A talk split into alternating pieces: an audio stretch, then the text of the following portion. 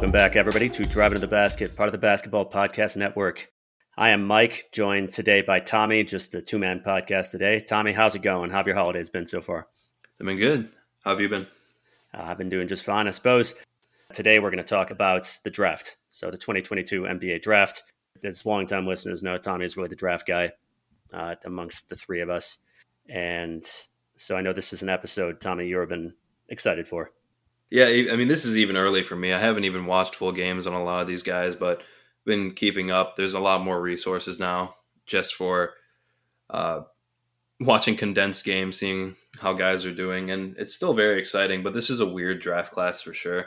It's definitely not like last uh, last season where there was like this super stacked draft with lots of exciting archetypes. This one is weird.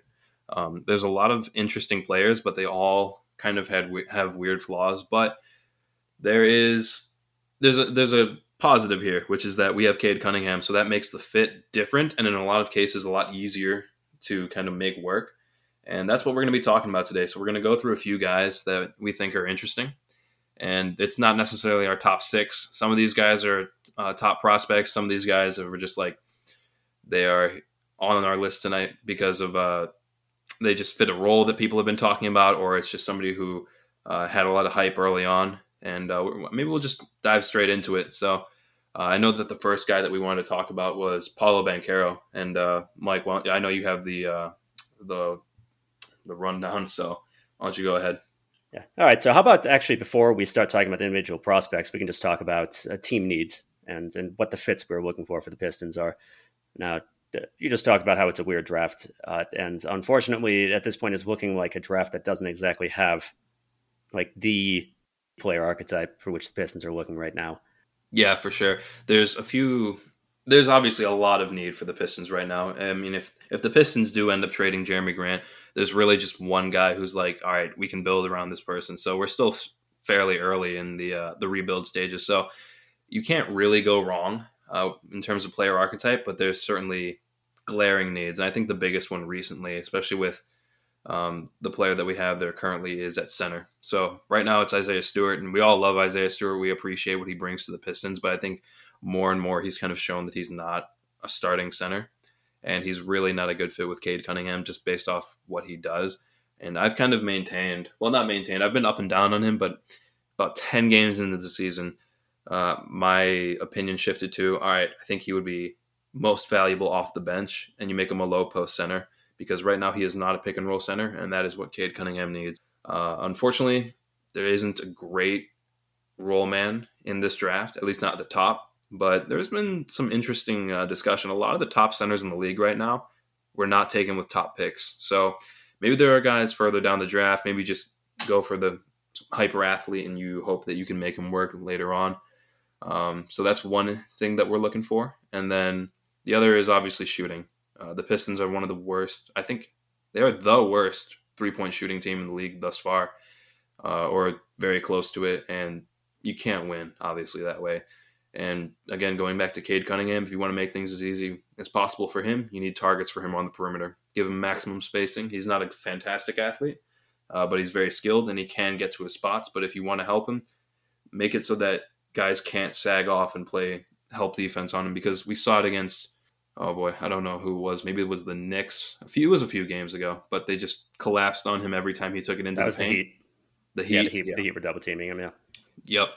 And it's it's it's stuff like that. If you make it that easy to stop Cade, you're not going to get anything done, and you're not going to make the most of Cade Cunningham. So, uh, just by putting better players around Cade, you're going to make him significantly more effective, and that's the name of the game for the draft and for team building in the future. Yeah, I'd say the two needs, like the, the the like the need I was thinking about was really a strong center to play him alongside, both for the sake of the pick and roll, which is almost certainly always going to be a major stable for him. Like Cade's not a guy who's going to be beating a lot of guys. You're not you're not going to hand him the ball and say, "Okay, Cade, like you know, be this amazing ISO player and just beat guys off the dribble or do the Harden thing."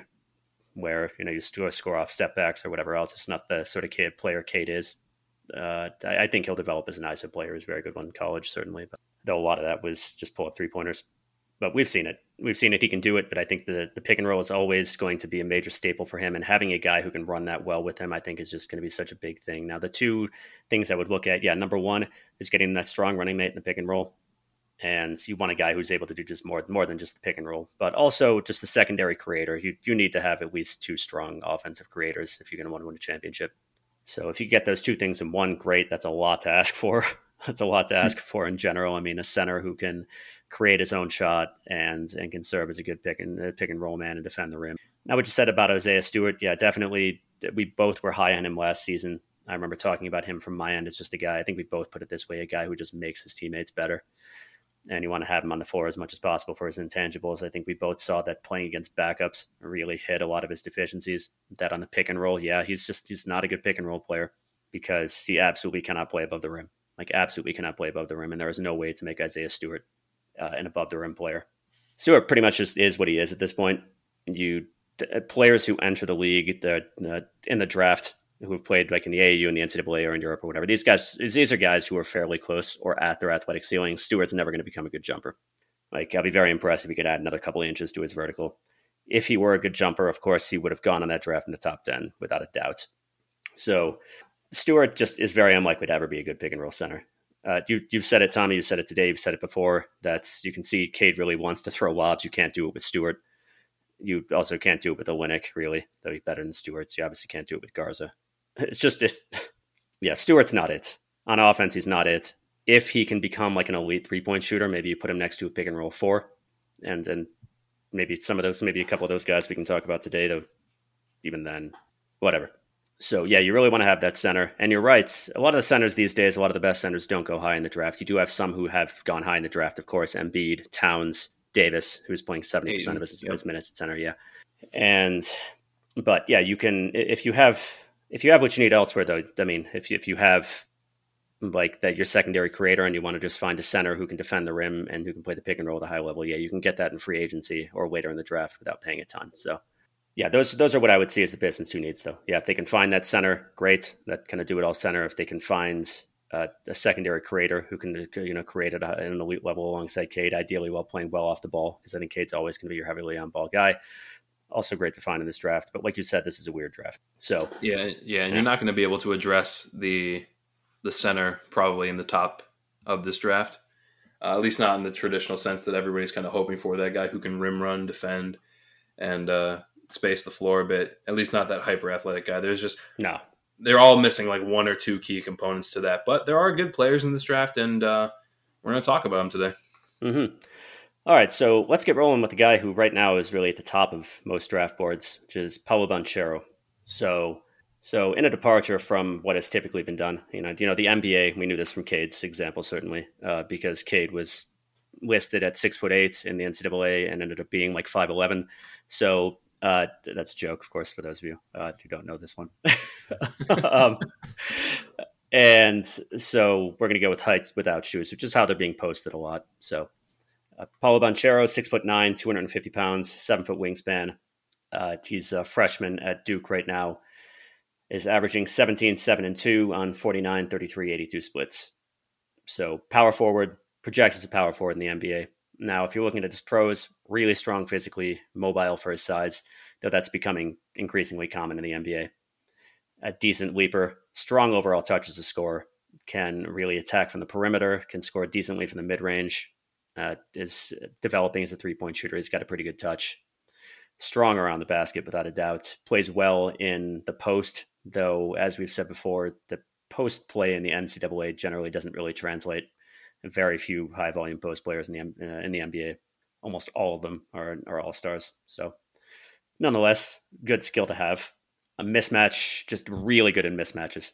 Uh, like you find him a mismatch on the perimeter, he's likely to attack it and attack it well good handler, good footwork, good ball security, uh, decent in terms of dribble moves. Can be a secondary handler in the offense. Helps that he's actually a fairly good playmaker for others. Good passer, and pretty good basketball IQ. And generally, so far, he's he's shown a propensity for making the right decision. Strong rebounder, even though he's not an explosive leaper, and just a a strong sort of do it all power forward on offense in, in terms of his uh, you know, assuming his shooting comes along so when it comes to his cons, not an elite athlete, and unfortunately when it comes to uh, the first three players we're going to talk about here, uh, none of them are elite athletes. Uh, it's pretty uncommon to have uh, like two guys near the top of the board. Uh, at the top of the boards right now are Banchero and Chet Holmgren. We're going to talk about next. Neither one of them an elite athlete. I digress. So Banchero is fluid. Again, increasingly common to find fluid mobile bigs in the NBA, but he's not explosive. He's not particularly quick. He's not a, a particularly good leaper. Plays primarily below the rim. He's going to look a lot more impressive in the NCAA than he does in the NBA, where he'll be a, a, a good athlete but not an elite one. Uh, he's not a player who's going to be really likely be able to play center because he doesn't project as a rim protector. And he's maybe not, I think he's still be able to hold his own on the perimeter on switches, but he's not going to be so ideally suited to defending small forwards either. Typically in the NBA today, forwards are just forwards. And if they're not just forwards, they're power forwards who can flex up the center. I think Paolo is pretty much just going to be a power forward, which is kind of a weakness positionally speaking. And there's the question can he operate effectively without the ball in his hands? Even if he's a shooter, if you're taking the ball out of his hands, uh, are you really just wasting a lot of what he has to offer? So, yeah, Tommy, uh, your further thoughts. And I, I, should preface this with noting that I know a fair amount about these players. Tommy knows considerably more than I do. it's, it, that's really not the case, but um, no, okay. There, well. there are a few, there are a few questions with Paolo, and going into the year, one of the things that he was supposed to work on was the three point shooting, and that is coming along. So as far as existing off the ball, that's still a question mark because he hasn't really proven, uh, or he doesn't have an extended track record of being a good three point shooter, and that's obviously a concern because like one of the things that we had said uh, early on in this episode is if you're not the center, uh, you have to be a good uh, target, and that's that entails being a good three point shooter uh, if you're going to exist next to Cade Cunningham. Uh, but as far as pros, and maybe one of the intriguing things about Banchero is that he could play that secondary creator role. And this is a discussion that's kind of come about in the past few years of the NBA, where a lot of the best teams have more than one guy who can handle the ball uh, for a fair amount of the time, and having that multi, uh, I don't know, faceted offense or attack really increases the the difficulty for the defense. And Banchero can be that guy. So growing up, he actually played point guard, and then he just grew considerably, and then his natural position became power forward, and that's partially due to his mobility, which, like you said, Mike, that does kind of lock him in at power forward. And then the question with that is what happens with Jerami Grant? Now, obviously, by the time the draft rolls around, uh, maybe the Pistons have moved on from Jerami Grant and there's no, uh, I guess, concern there. Uh, and then Banchero, he's free to play uh, his ideal position. But if Jerami Grant is still on the team, then maybe he has to slide down to small forward. And you, you do keep that supersized lineup uh, but there are going to be questions of how do Cade and Banchero and Jerami Grant exist because those are three guys who all demand a lot of shots, and uh, eventually it's going to be an issue of we have a lot of guys who exist at their best on the ball, and you're losing a lot when you take the ball out of their hands. So with Banchero, those are the most interesting points with him. I, I want to see. Um, if he can keep the three ball up, and if he is a guy who is reasonably within the Pistons draft range, come draft time. Uh, the intrigue is definitely like this is a guy who can uh, take the ball out of Cade's hands occasionally and do good things with it to the point where it's actually worth those touches and elevates the ceiling. Yeah, I think when it comes to the fits, of course, with any fit, you have to question what, like, if you're looking at value, basically, like, value is going to depend heavily upon fit, particularly when you're looking at playing a guy alongside your ostensible franchise cornerstone, who's Cade, and Cade I think we can say is we can say very confidently is going to be at his best as a heavily on-ball player creating for others. So, what value is lost? Uh, and I imagine it would be lost largely in, in if you put the two of them together. And suddenly, Paolo is not playing on the ball nearly as much. So you have to look at that value equation. Is it worth drafting them? Is the fit good enough that you're not going to be losing a lot by playing Paolo next to Cade? And I have my questions about that because right now, yeah, Paolo is a very on ball sort of player. I mean, even if he can shoot, sure, he's off the ball. He would be like an off ball player in, uh, I would project, in the same sort of way that Blake Griffin was with the Pistons during his good season.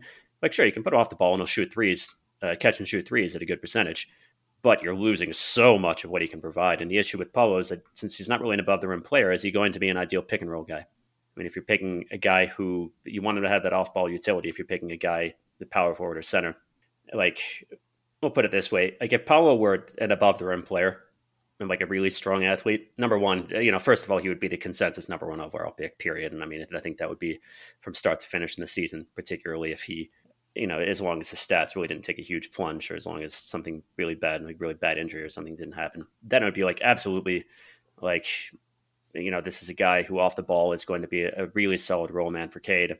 And there are no questions at all, but I don't, he isn't. And so you do have that question, like, yeah, if it's like you have to make him useful by taking the ball out of Cade's hands, then is the fit really all that great? Yeah, it's it's going to become a balancing act, and I think that's that's going to happen anyway uh, down the line, regardless of who ends up getting drafted or who, en- we end up bringing in. Because I don't think Cade should exist on the ball all the time. I think that's just I don't know how many players exist in the NBA that way. Like you're you're thinking of like the Luka role, but maybe the the Mavericks as a team would be better if they had another guy who could shoulder some of that load. Obviously, Luka is such a special player, and Cade is a special player to the point where you do want them heavily on ball, but that doesn't necessarily mean you want them on ball all the time. It's about balancing it and making sure that there are enough guys who are threats so that Cade is effectively maximized. So that's more the benefit. And I think even if like even if let's say the Pistons didn't have Cade Cunningham, I don't think a team should want to draft Banchero as like a number one option or like a number one offensive threat. I think he is really more suited for uh, the second chair. So maybe he is a really good fit. Maybe yeah, he's gonna lose some of his touches if, when he comes to the NBA. But uh, like you said, with the lack of athleticism, maybe he isn't actually owed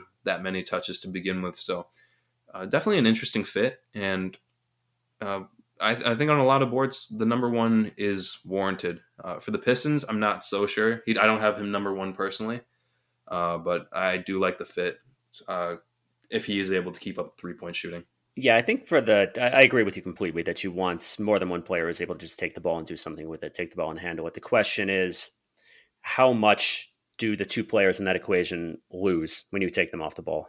Cade, I think, will eventually develop into a decent motion three point shooter off the ball. He's not very quick, but a guy who can navigate a screen, catch a pass from somebody, and shoot with a good degree of accuracy. And so he'll have some off ball utility, we'll put it that way. He's still going to be by far at his best on the ball, but it's it's basically that question when you take the ball away from one and give it to the other, what does the other player lose? And with Banchero, given what Cade is likely to be to the Pistons, I think he would lose at this point a little bit too much. So I would draft him like in the second round. No, I'm just joking. but uh, if the Pistons were in a position in which he was the top player on the board and there was somebody else lower, uh, it could be a good trade down situation. But who knows? You know, we're still early in the NCAA season, and there will be players who make improvements. There will be players who come out of nowhere. Uh, you know, we'll see. So, all right, we get to move on to Chet. Yeah, that's uh, that's uh, let's go ahead. All right, so Chet Holmgren. Uh, so seven feet tall, about 120 pounds. No, just kidding, but that's his major weakness. We'll get to that. 195 at seven feet, seven three and a half wingspan. This season, he's averaging 13 and a half, eight and two and a half, four blocks a game, on 64 at 33, and uh, I wrote 37 which is definitely not right. I believe it's 87 on free throws. So his pros really just a potentially game altering interior defender in terms of his length and, I, and his IQ. He, he alters shots, he blocks shots. Uh, he's just looks like just this uh, really projects as a great interior defender uh, if he can add mass. But again, we'll get to that. Has has a skill set you really don't find often in NBA seven footers. He's mobile. He's a good overall handler. He's a good overall shooter. He can create for his teammates. Potentially a three level scorer because he can put the ball on the floor as well. Though he really very much does focus more to the uh, operates more on the block and in the interior in the uh, excuse me on the perimeter right now. Solid rebounder, high IQ on both ends, just good handle, good footwork, pretty agile, pretty quick, very long, unselfish, and just a skilled player. So you know you can be asking if I hadn't mentioned his weight before, you'd be asking, well, my goodness, this sounds like a super complete player weak, weak, like actually really incredibly weak. Uh, 195 at seven foot is nothing. I mean, this guy makes Mobley look like Shaq. I mean, exaggerating a little bit, but really, Chet is a twig. I mean, he's a very, very thin player. And there are always questions for somebody with that body type. Can they adequately put on that mass? Because not every player can do it. You're not going to be guaranteed a guy is just going to be able to go in and add a lot of muscle to his frame. There's no guarantee of that. So his slightness, so to speak, just how thin he is, and has it's, it's had consequences because he's easily moved even in the NCAA. He's knocked off of his handle, and it, it's going to be a big weakness in the NBA where it will be targeted. I mean, it's we've said it before. you all know this, That's the level of competition in the NCAA versus the NBA, I mean, the leap is gigantic. It is huge. And that's certainly very, very true on the athletic end. Uh, excuse me, on the athletic side of things, or the just the athletic standard of the NBA is really just incredible. And so he's going to get physically abused at the NBA at that size. It'll also wall him off from playing center. I know that was a concern about Mobley, who's playing power forward and some small forward anyway, next to Jarrett Allen, just a, a small amount of center. But I mean, Paolo's uh, taller and 20 pounds wider than Evan Mobley. So, and then the other one, he's not an elite athlete. He's not a bad athlete. He can play above the rim thanks to his size. You know, he's he's quick enough and agile enough. There are some concerns about his switchability in terms of moving his feet on the perimeter. But if he were just to add like 20, if, if, if you had like a uh, a magic bottle who you know genie would come out and I know I think genies don't they grant wishes they don't tell you the future but whatever I'm missing on on something in my head here as far as uh, the comparison I'm trying to make or the story or whatever whatever the case if the genie would come out and say okay well I promise you that that Chet could put on 25 pounds I'd probably take him first overall notwithstanding all of his there's also there are also questions about if he's going to be a really good roll man in the NBA but he's playing next to Drew Timme at Gonzaga and Timme is looking certainly like a candidate for National Player of the Year, and he is uh, he gets all the roll action. So that's how I feel. Those are my feelings about Chet. I mean, if not for his weight, but again, if not for his weight, he'd be going first overall. Yeah, the weight is it's it's it's really like scary to look at because he looks so different. Like like you said, Shaq uh, Mobley makes him look uh, just even like even compared to Mobley, this guy is skinny. And as, as far as his post defense, because I think that would be like your biggest thing uh, it's not that bad because with Chet, his his wingspan kind of covers up for it because he alters so many shots. Like you said, four blocks a game, but even the shots that guys do get off against him that he doesn't get a hand on, like you have to shoot over him. You're shooting at unnatural angles if you try to take him into the paint, and that's kind of like the biggest thing with him. His defense, because of that, can be elite at the next level, uh, assuming that guys aren't just knocking him off his spots consistently. That's probably going to be the biggest question mark going into the NBA. Like, how does he make that adjustment, and how tough is that going to be for him? Because, like you said, he he just doesn't have the weight. Uh, there are going to be guys who just go in, try to put their shoulder into him, and knock him off their spot, off his spot, and uh, that is something he's most likely going to struggle with initially. Uh, is that going to carry through his career? It's yet to be seen, obviously, but uh, that, and then if you try to take him out to the perimeter, uh, guys like Banchero, when they matched up, uh, this was probably one of the most hyped up matches of the year, and we got it pretty early on. Banchero, they, they went at each other a few times where Banchero attacked Chet Holmgren specifically, and a few times he did just knock him off balance and take it all the way to the rim, but there were a few possessions where uh, Chet was able to stick with him and make the shot difficult or uh, block it off off the backboard. And it's going to be stuff like that. So Chet's not my favorite in this draft, and it does kind of come down to the weight, but it also comes down to the role that he's been playing uh, for Gonzaga this year. And there's a chart here that I have from the Ringer. This article dropped earlier today, uh, the day that we're recording this. Only five percent of his offense is as the roll man. And like you said, part of that is because it's, it's Drew Timme. But going back to the Cade Cunningham fit, uh, you need a roll man.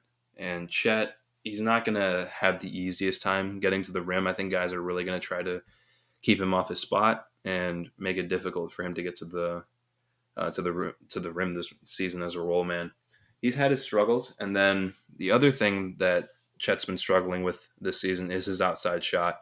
So coming into his uh, freshman year at Gonzaga, that was something that he was, you know, hyped up as being uh, capable of. People saw his jump shot; they saw that translating, but on the year, he's done quite poorly.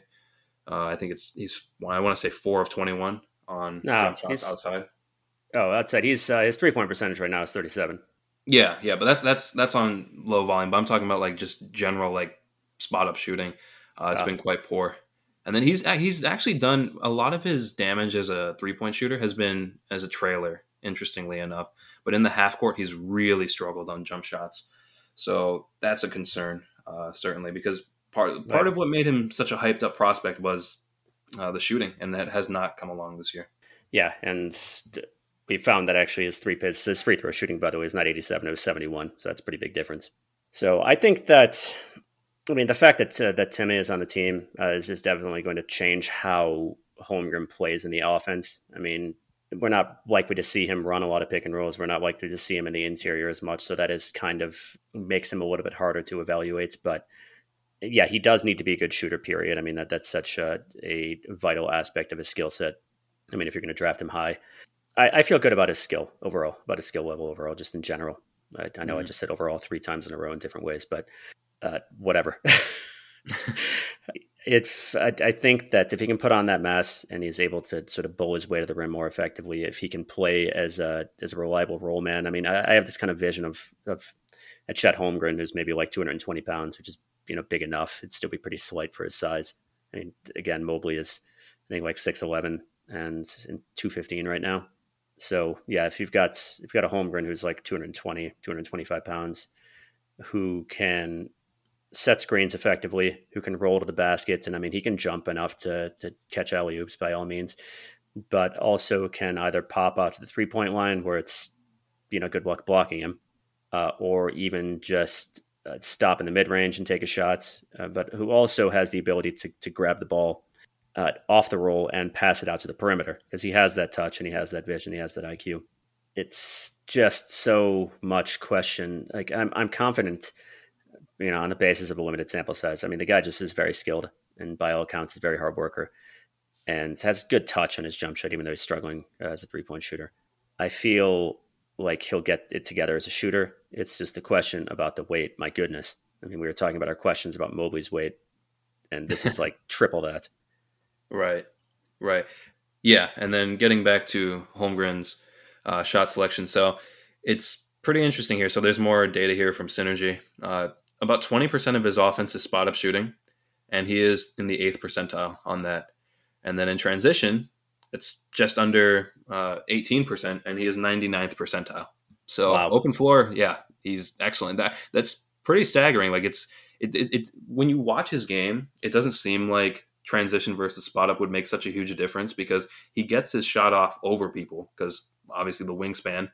Uh, but for whatever reason, he's just significantly better in transition. So that'll be something to watch for uh, going on into the year because I think the Pistons are eventually going to be a team that runs, and that's something that I've noticed about them. If we're going to make that connection back to the team, um, this team really does like to run, and they do work hard, especially when you think about like the Reggie Jackson teams. Like, no offense to Reggie Jackson, I know he was tired and he had asthma and everything, but uh, he would walk the ball up the floor in transition. We just didn't get those points a lot of the time, but this team like they go for the rebound and or even when they score they just they go straight back and that's very impressive. So maybe if you're just looking at the stats and you're looking at the, that distribution uh, maybe that does make Chet Holmgren more appealing. But that does surprise me because one of the things that he actually does have and maybe they're counting this as post up offense in which he's uh, 81st percentile uh, he has the Dirk one legged fadeaway and he does it in the paint and I don't know what his percentage is on that, but it looks pretty, and it's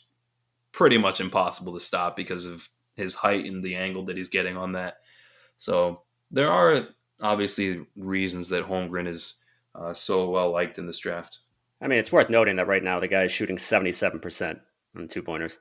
Yeah, I mean, and part of that is, yeah. I mean, once you once he once he gets around the rim, like he is getting every offensive rebound, and he's getting a lot of putbacks and stuff like that. Mm-hmm. And then he's had a few games against like really weak teams that absolutely inflated his stats. But okay, it's, it's not like he's just yeah, it's not like he's just uh it's not like it's it's it's not reflective of his actual skill. Like he's absolutely a menace around the basket. It's just mm-hmm. establishing mm-hmm. that position and then keeping it. Right. Yeah. So when it, yeah, when it would come to the fit with the Pistons, um, I mean, I it's like I said, I would feel pretty good about it if not for his weight. Again, if we were picking like a 225 pound Chet Holmgren, I mean, there would be no question about who's going first in the draft. I mean, even you know, regardless of his other issues, you have this this highly skilled seven footer who doesn't have any phys, you know, really doesn't have much in the way of physical concerns.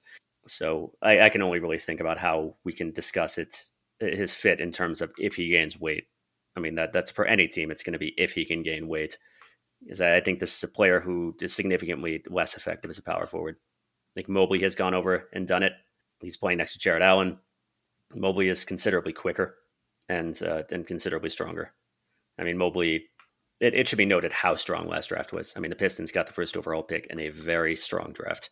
So, I mean, most years Mobley would be the no question number one overall, you know, consensus number one overall pick. You could say the same thing about Jalen Green. Uh, last year was properly put across as you know the the draft with three number one overall picks in it. So, assuming so if Chet doesn't put on weights and you have to play him a power forward, you lose a lot in terms of his rim protection, his interior defense, which is such a big deal. And Mobley is able to roam around and do it and, and alter shots that way. I don't think Chet really has the quickness to do that. He's no slouch, but yeah. So if we're looking at his fit, yeah, if you think okay, uh, you have a Chet who doesn't have weight issues, then again, I think you can make a pretty good roll man out of him, and I'd feel pretty good about it. He's not likely to be a, an elite creator, but I'd feel pretty good about the fit. Yeah, it's like you said, he's no slouch defensively on the perimeter. He's still going to be able to keep up with some guys and alter shots. Uh, he's with his weight being as low as he as it is, he is actually able to keep up with a lot of guys. He's fairly agile. He can uh, move fairly well. It's just going to be a matter of our guy's going to knock him off balance and then kind of take him out of the play. And then the other thing that certainly is huge problem if you try to make him a power forward is the shooting, the jump shot, which is all but abandoned him this year. Uh, it's kind of the reason that he's falling uh, down a lot of people's draft boards, and we'll see if that's a good decision. And he obviously has time to fix that, but the jumper itself is not looking. Well, the jumper's got to come along. Period. For sure. I mean, yeah, yeah, but I I don't know. Like again, I don't think I think you would lose quite a bit defensively moving him to power forward. Like, can he keep up with the guys? Yes. Can oh he, yeah, no, he can has he, to he, be a center. Yeah, yeah, can can yeah can can he still exert the same sort of defensive presence as a power forward that Mobley has managed to do because Mobley is special? I don't think so. I, I don't think you can do that. I don't think you can put him at power forward and have any sort of comparable impact. The jumper, yeah, the jumper just is a necessary part of his game. I mean, he's a skill player, right? So yeah, he, his yeah. his biggest thing, and the thing that when you watch him, you will notice is just the way that he alters shots around the rim. Mm-hmm. Like he's just unbelievably good at that. Like he, he it's it looks inhuman at times because one, he's just that skinny, but two, like he, his his reach is just out of this world. Guys do not know what to do when they get to the rim, and it's Chet Holmgren with his hand up. Yeah, definitely. So, so you'd lose a lot. You'd lose a lot if you exactly. play, can't play center. no, you don't want you don't want him to play uh, power forward. If he's going to be in the NBA, it has to be at center. He, he will yeah. be a phenomenal defensive player there. Uh, just in the way of altering shots, it's just going to be a matter of you know, our guy's going to be able to take him out of position and knock him off balance. That's the only concern that you have defensively. And again, that stems from the weight. So uh, that's apt.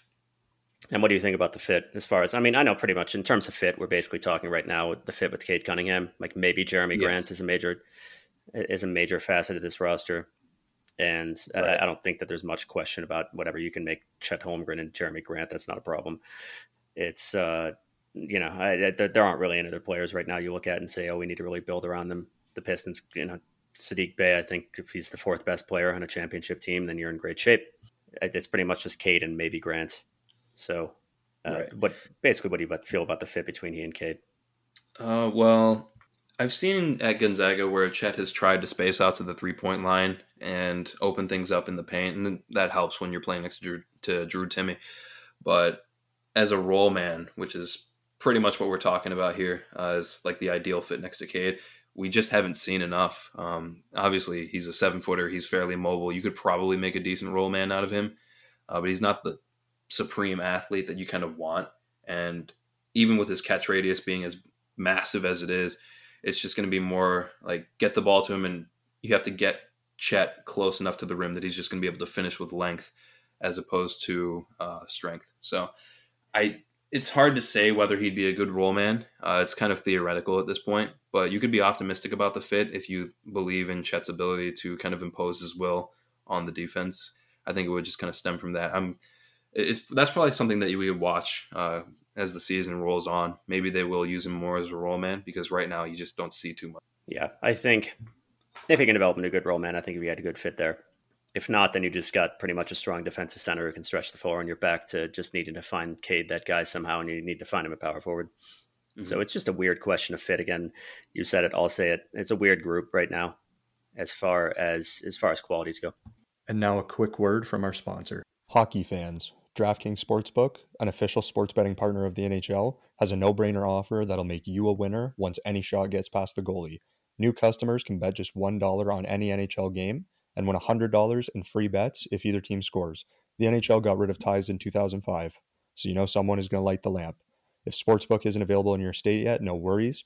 Everyone can play for huge cash prizes all season long with DraftKings daily fantasy hockey contests. So download the DraftKings Sportsbook app now, use promo code TBPN, throw down $1 on any NHL game, and win $100 in free bets if either team scores a goal. That's promo code TBPN this week at DraftKings Sportsbook, an official sports betting partner of the NHL. Must be 21 or older, New Jersey, Indiana, or Pennsylvania only, new customers only, minimum $5 deposit and $1 wager required, one per customer. Restrictions apply. See DraftKings.com slash sportsbook for details. And if you have a gambling problem, call 1 800 Gambler. So moving on to Jabari Smith Jr., who has definitely impressed this season. So six foot nine, 220, seven foot one wingspan. He's averaging 16, seven, and two on 45, 45, 84 shooting. So that's right, 45% from three on pretty good volume. So his pros, excellent, very fluid shooter. Uh, he's a good spot up shooter. He's shown a lot of potential on pull ups, high release, just pretty shot mechanics. Uh, he's developing his mid range game as well. He's pretty fluid and quick as a mover. Moves like a guy smaller than he is. Uh, just really, in my opinion, noticeably agile. Good overall handle, just decent moves off the dribble. He's developing just overall as a face up scorer, is really what he projects as, both as a shooter and on the drive. He's, he's been doing better. He's been improving and parlaying the threat he represents from the perimeter, where you really have to guard him closely, into attacking off the drive fairly reliable defender who moves his feet pretty darn well, and just really has upside as as potentially a high level shot creator. You know, if not a guy who may not, you know, if a guy who may not be long term great at attacking the basket. So his cons, again, like Holmgren, like Banchero, not an elite athlete. Uh, like Banchero, he really plays mostly below the rim. A questionable future as far as the interior goes. And for me, the primary con, what is his upside if you're taking him like as a top three pick? Right. Honestly, this is another one where it's it's going to come down to the fit with Cade, and I think when you consider Cade, uh, Jabari Smith is a great fit for the Pistons. But uh, yeah, no, we can we can just jump straight into that. I think of his impact as similar to Khris Middleton, where his shot is going to be so unstoppable, and you're going to have it on such high volume that he's going to score you like an efficient twenty in his prime, and that's exactly what we're talking about when we say you want to give Cade more options. This is exactly this is like a perfect example of it.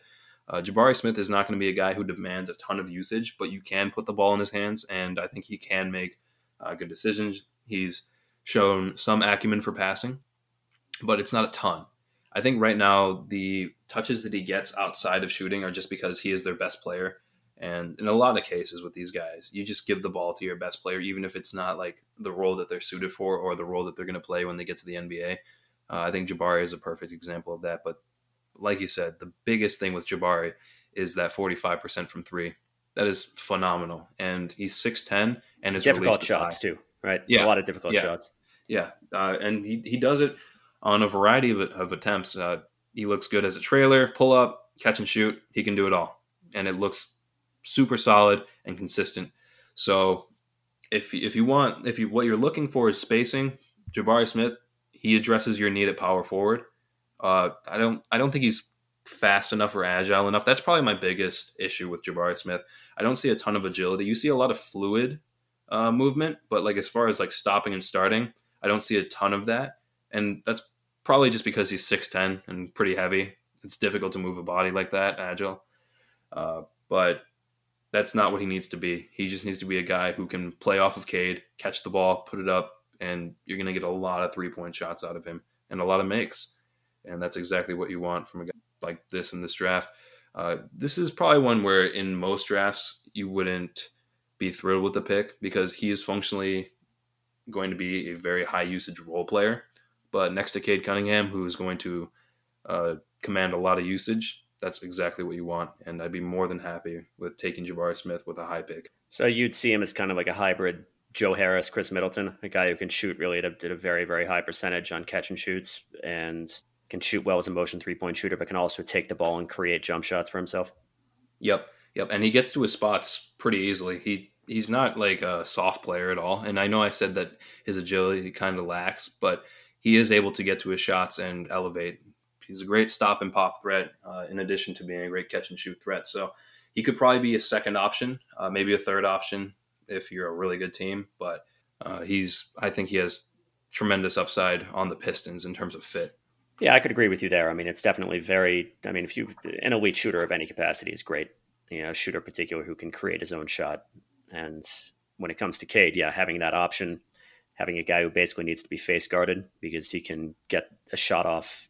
At, you know, looks like pretty accurately. You know, thus far anyway, pretty accurately with a hand in his face. Even you can't you can't give him that space. He's tall. He has good elevation on his shot, and he has a high release. So that would be good. Having a secondary creator would be good. It's just the thing you think about. And again, if he's the best you can get in terms of overall value, and we're looking at value in terms of talent and fit, then you know, cool. If you have the number one overall pick, maybe you take uh, maybe you take Jabari Smith. It's just your question, like, yeah, maybe it hurts a little bit having a guy whose ceiling really isn't that high. If you're if you're spending like a top three pick on a guy who's maybe like the the Middleton guy, like the third, the tertiary creator on a championship team, that might hurt a little bit. It, you might start, you might think, okay, should we go with a guy who is who has a higher upside, maybe is less of, I don't know if you did, maybe at that point, Jabari Smith Jr. will be considered a sure thing.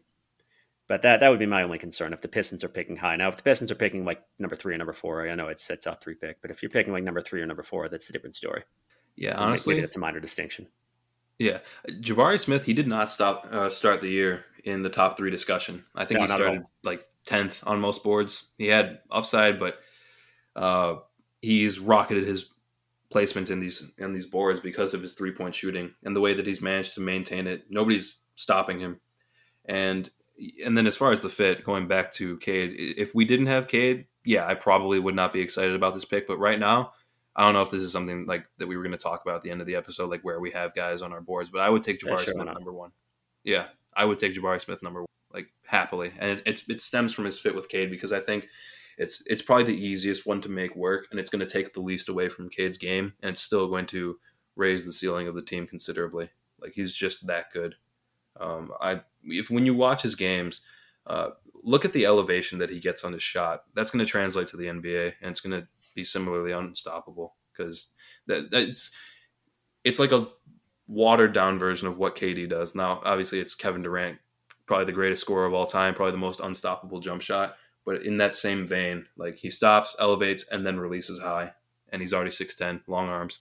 So I think that his shooting would translate immediately, and we've already seen that as, as Jerami Grant has uh, been out for the past few games, and as Cade has played with basically no options around him, the defense really hones in on him.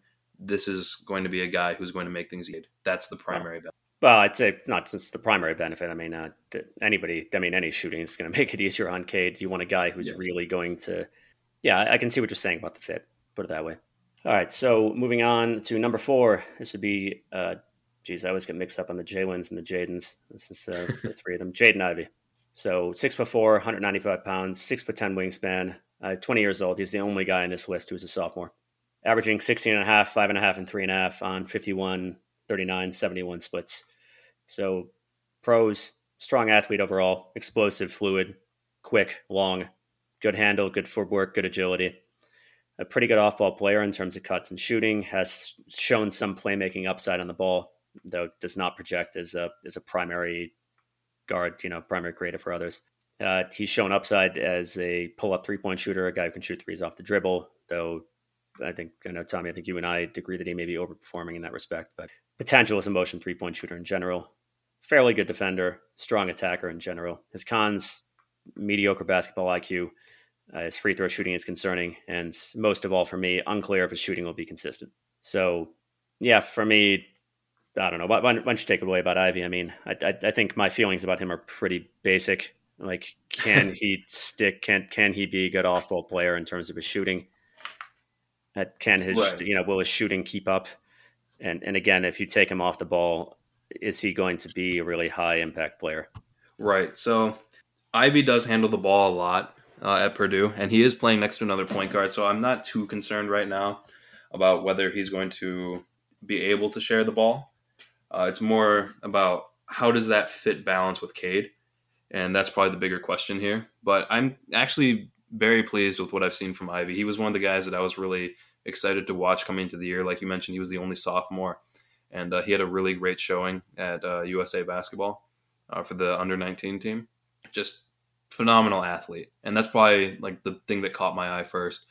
Uh, we we need athletes on this team, and Cade, as good as he is, uh, the one big thing that he lacks is athleticism. So this is kind of a discussion that we've had with Hamidou uh, because I don't believe in Hamidou's upside unless he's a pretty consistent three point shooter. But he's actually kind of proving me wrong. He's stuffing the stat sheet and he's he's getting his buckets just by way of hard work. Uh, yeah. Ivey is kind of similar in that way. Coming into this year, I was really wondering whether Jaden Ivey is going to uh, up his three ball because last year as a freshman he shot. Let me I want to check the number. Yeah, t- just under twenty six percent from three, and this year he's just under forty five percent, and it's on decent volume as well. He's shooting four point seven per game. Um, he's been up and down with it, kind of inconsistent, and then he's had like games where he's been a flamethrower. Like he had he shot six of six against Butler. Uh, games like that, but he's getting it off in a variety of ways. He's some some of them are pull ups, some of them are catch and shoot. And I tried, I we couldn't find the data on uh, his catch and shoot versus his uh, off the dribble, but that's kind of the big thing. Like if he's going to exist next next to Cade, he needs to be an off ball threat in the half court because he's not exceptional there. I think his biggest strength is kind of in transition because he really he can push the ball and he has like he turns on the jets in transition. Uh, just a supreme athlete, handles the ball very well, attacking the basket. But in the half court, he's going to struggle a little bit more uh, if he can't uh, shoot the ball.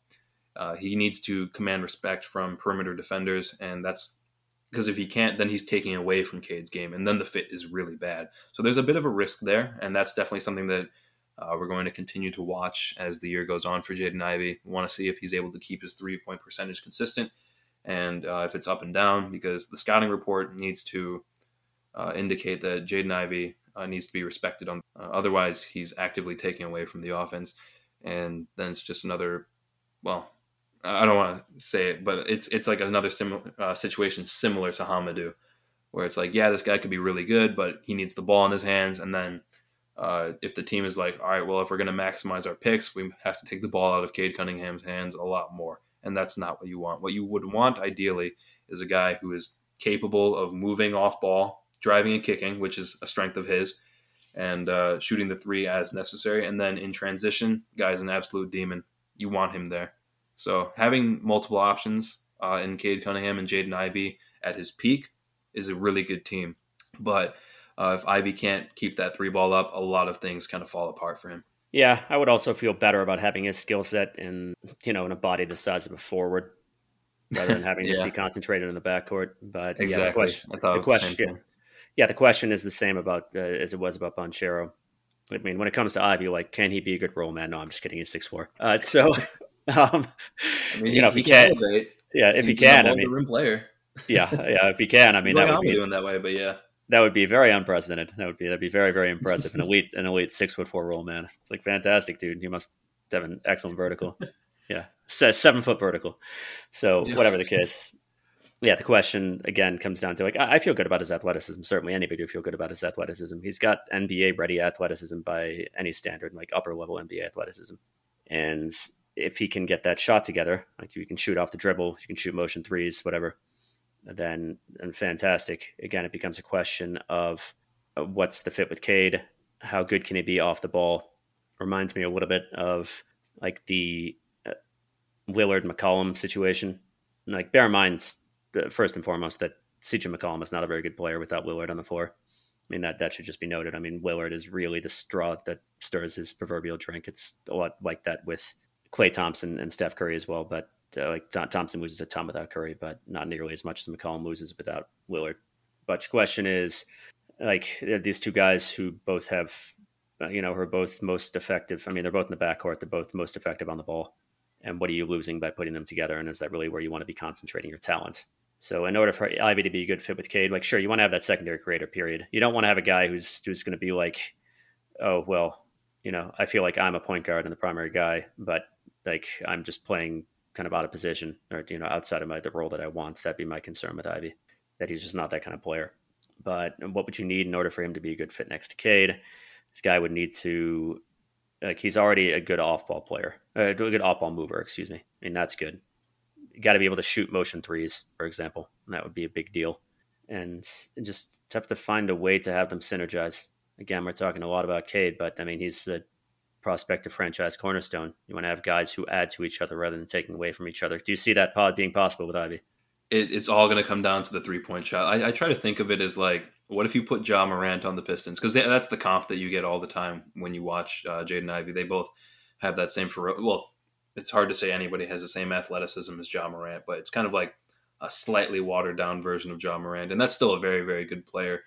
Uh, but the archetypes aren't exactly perfect, and I think if you really want to maximize them, uh, Cade is a, he's shown acumen for off ball work, and I think it would be so tempting for the coaching staff to be like, all right, we're going to put the ball in Jaden Ivey's hands uh, wherever he's at his best. So that would be like transition and an attack mode and then Cade is going to be moving around on the perimeter. And while that's good for giving Cade a breather and so keeping him engaged on defense and not having it so he's pounding the ball every possession, um, that's probably there's probably a balance to be struck there. And if you don't get that right, uh, it will be frustrating for everybody, especially the fan base, because we all know how good Cade can be. It's just going to be about uh, can we find that balance so that Cade isn't getting you know everybody's attacking him uh, but he's also maximizing his skill set. Yeah, I just I don't have much belief in the guard two man game at the NBA level. So I just it's it's a hard model. It's a difficult model to to, yeah. to work effectively when you have like so much of your scoring talent loaded into your backcourt. Like, yeah, a few episodes ago when we talked about like what's the ideal fit for Cade uh, for his backcourt mate, we uh, I said it was something like Klay Thompson, like a guy who's low usage, high percentage on three point shots, good defender, and uh, can take move, uh, motion threes. You know that would be ideal, but you know top of this draft class is none of these fits are ideal except mm-hmm. for well maybe yeah not, not even Jabari's but you kind of have you st- should still take the best player available and just go for the talents. If if it doesn't work, you know Jaden Ivey would presumably still have a lot of trade value, and while it might suck to you know move on from somebody like that pretty early on, uh, you don't want to draft for fit this high you want to draft for need. Oh yeah, sure. Uh, though, though, I think fit does come into does come into play more. Again, it does. Play, yeah, everybody says that, but you yeah. can usually predict out you know the top of a draft cycle based on fit. Yeah, or, or just just based on talent. You mean?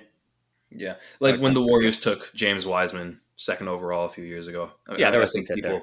Exactly. Yeah. But I mean, that's a weird situation because it's the Warriors. They were just in a down year. But a lot of drafts can be predicted by that. It's like positional need uh, where in the starting lineup are you weak? A lot of times teams do draft for fit. Yeah, teams can even even high up. Yeah, I just think yeah. that fit is more of a consideration when you have a player like Cade, not just a player of his caliber, but a player who's going to be playing probably very heavily on the ball and is going to be yeah. his, at, his, at his best in, in that capacity. So, all right, let's move on to just a couple of players we wanted to touch on. We're not going to spend as much time talking about them. Uh, number one is, in part because they're both pretty basic players.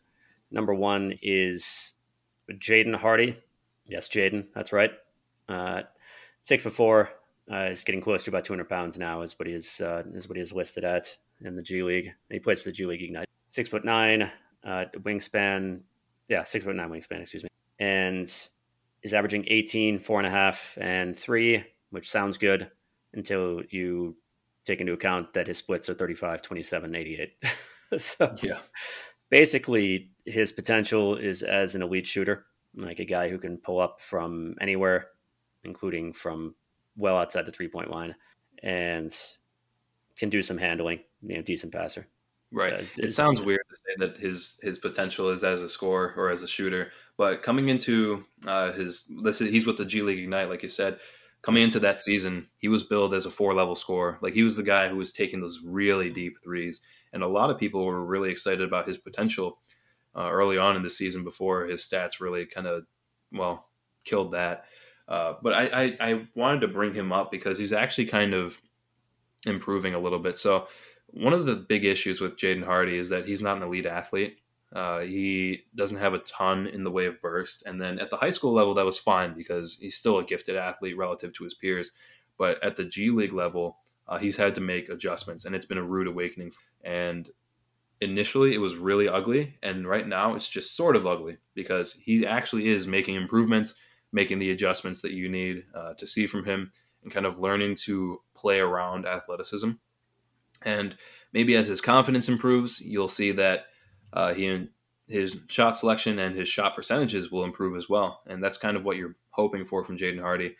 Uh, right now, I think he's he, he, was kind of seen as like a consensus top five, even top three pick uh, coming into this draft cycle, and he's kind of regarded maybe as top ten now. A lot of people have him lower, but I think he still has a chance to turn it around, and he still is worth watching. If he did improve significantly, and he does look like that four level scorer that he was billed to be, uh, he could potentially be a really good fit next to Cade. So there's some excitement there. And if the Pistons felt like he was that player and wanted to trade back or trade down for him, maybe he is enough. Well, he could move up the boards again if he really yeah. Discovers a shooting touch at the G League level. It should be yeah. noted, in all fairness, that the G League is a more difficult league than the NCAA. But yep. yeah, you said, I mean, when it when it comes to his cons, yeah, not a good athlete. You also got some issues with tunnel vision in there. Is not necessarily going to be the guy who makes the right pass. You got questions about his IQ, and yeah, it, his upside basically be that guy who can shoot from anywhere, right? Yeah, and that's, so, that's, that's what you're looking at. He's got to be able to shoot from anywhere. Otherwise, he's a much, much, much, much, much less impressive player. Exactly. At his high school uh, or his prep school, he was playing a bit of point guard for them, and that is not an ideal fit for him. He doesn't have the court vision or uh, the court awareness to play point guard. But again, he's going to be playing next to Cade Cunningham, so he doesn't have to be, you know, a primary option or a creator nearly as often. He can play off of Cade Cunningham, and this is where that, uh, you know, that high level scorer who's playing more of a secondary role, catch and shoot role, movement threes, or an option on the perimeter. This is where that fit kind of comes into play. And initially, when he looked like that four level scorer, uh, that potential fit was really exciting. Uh, and then the G League is supposed to be able to teach you to play defense, especially at the NBA level. I truthfully haven't been keeping up on his defensive prowess. He's kind of fallen off a bit in terms of hype, uh, but he has improved quietly. So he's still worth keeping an eye on, and just another name, maybe down the line next summer, uh, we get to see who uh, is at the top of the boards. Maybe he is still there. Yeah, but definitely has, has had a disappointing start to his G League season without a doubt. Absolutely. All right, the last one, Jalen Duren. This is the Jalen of the group. So 6'10, 250, 7 foot 5 wingspan. He's averaging 11, 7.5, and 1 on 67, 0, and 60 splits. I don't think he's taken a single three. And three blocks per game, roughly. His pros strong, explosive, excellent leaper, long, very, very, very good athlete. Just easy potential as a strong uh, rim runner and, and a strong interior finisher, dunker, so on and so forth. A good rebounder, like it projects as a very good rebounder as has looked like a pretty darn good rim protector so far, and certainly switchable. His cons: no offensive agency, can't really do anything of, his own accord, cannot shoot, bad free throw shooter. Though his form just looks wonky, looks fixable, and also concerns about his basketball IQ, concerns about his motor. Uh, on the surface, you might say this uh, sounds a little bit too much like Andre Drummond, and I would agree. I, I don't think you, you have very few players who come into the NBA and have Drummond's issues with work ethic and focus and maturity. So I don't think that's likely to be repeated. But this is basically a guy who's just uh, maybe his ceiling is just as a highly athletic traditional center. And if he can play really good defense, you know, on the, in terms of rim protection and on switches and be an elite roll man and an elite finisher under the basket, then cool. You know, maybe that's like if there weren't questions about IQ and motor, uh, I would feel a lot better about him but there are those questions, and so I feel a lot right. worse about him. It's it's probably worth noting that he's pretty young, even for this draft class, and then he's playing at uh, Memphis, with Emoni Bates. Yep, yeah. and there have been kind of questions as to how good of a coach Penny Hardaway is. I mean, great recruiter for sure, but uh, there's there's just been a lot of questions there. But yeah, I was really excited about Jalen Duren uh, and coming into the year because he is that you know highly athletic, super vertical. He gives you that above the rim presence for sure that we desperately, desperately need sometimes on this team. Well, all the time, really. Uh, but the problem is he is kind of one dimensional. Like you said, traditional center, and you need to expand your game. Bigs are getting more and more skilled in the NBA, and it's not like a Greg Monroe situation where he's too slow. It's just he doesn't space the floor at all right now. I was really kind of hoping he would show something as far as like a face up game or a mid range jump shot. He's I think he's shot a few of them, but not nearly enough to where you could get excited about it and be like, yeah, that's a projectable skill in the NBA. So that's really the issue with Jalen Duren. Uh, he's still worth keeping an eye on. And if the Pistons were to somehow fall in the draft and Jalen Duren is there, Uh, I wouldn't be surprised if we ended up with him. But again, the questions are with Motor. Like you see, sometimes he just isn't giving it his all. And maybe this is something that Isaiah Stewart has just made us more aware of. And then you compare it to a guy like Jabari Smith, who's playing hard all the time, gets super animated when uh, when he makes a good defensive play. You just don't see that fire from Jalen Duren sometimes, and you would like to, is because he has the athleticism, he has those highlight blocks, those highlight lobs, and you don't see that that love of basketball sometimes. So there are concerns there, and uh, but otherwise, you know, talent is talent. You can't teach the kind of vertical pop and the body type this guy has. He, I mean, he's built like a grown man. He's insane. Where, where have we heard that before? yeah, no, I, I, I'm, I'm probably not selling you on this guy so hard, am I? no, not at all. I mean, if there were, I mean, you said it about Weaver, and and I agree with this that Weaver drafts people rather than just players. I think that's yeah, the way you put it. I don't, I don't, remember how you put it. Yeah, yeah, that's he. he yep. Yeah, uh, so player, uh, people, not players. Yeah, so I don't think that he'll go in and draft a guy who, if he looks at him and says, "Okay, I just don't think that this guy has the will or the work ethic or the focus to really get it done or the maturity." If he's anything like Drummond, I mean, I, don't think Weaver's going to come anywhere near him. But yeah, I mean, if if you had this guy's skill set to go alongside with good focus, plays within himself, good work ethic, and just a hard worker, I'd feel a lot better about it it's the questions about his focus and his motor uh, that really drive me off because it's not just because of Drummond. It's because if you're going to be a traditional center in today's league and you're going to be worthy of this high of a pick, you like a strong work ethic, like a, a, a really kind of tireless motor has to be one of your qualities. Just has to be.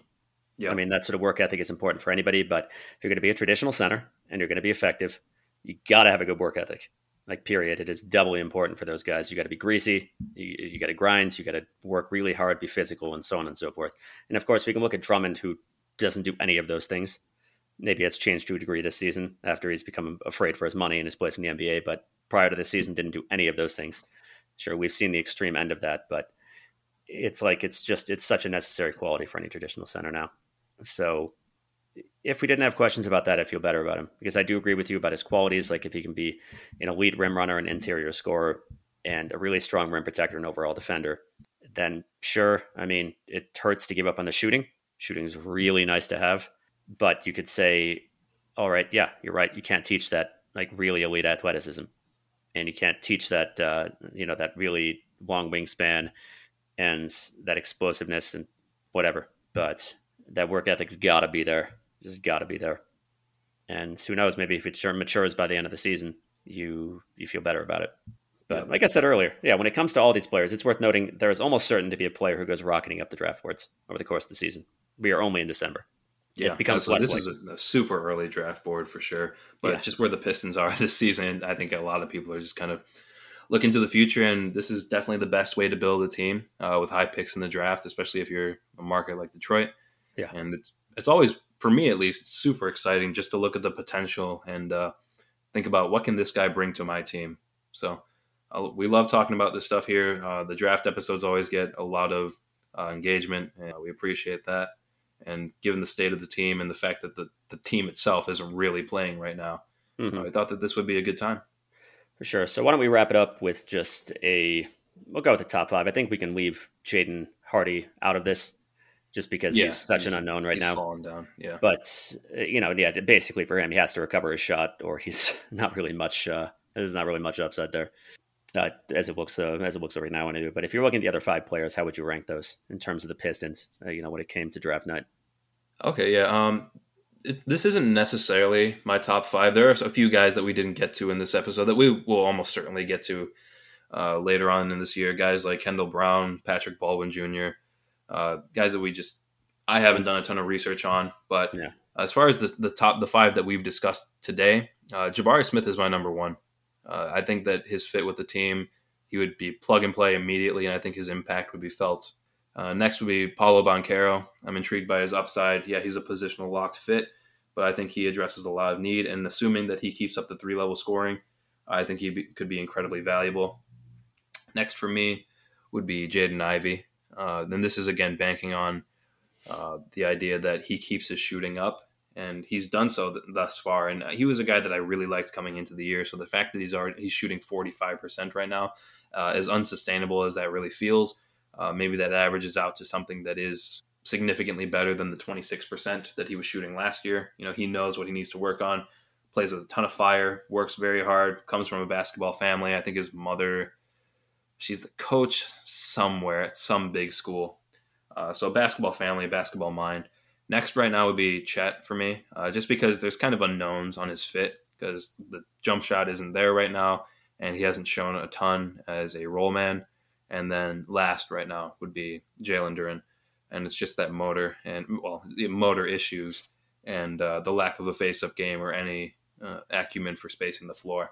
Uh, but you can't teach that athleticism. You know, he would be a fun player at the very least. But he's a, he, a guy of his archetype. I would feel a lot better uh, taking further down the draft. Maybe there's a guy who's like 80, 90 percent of what Jalen Duren is, and you uh, you pick that guy up and you try to develop. Mm-hmm.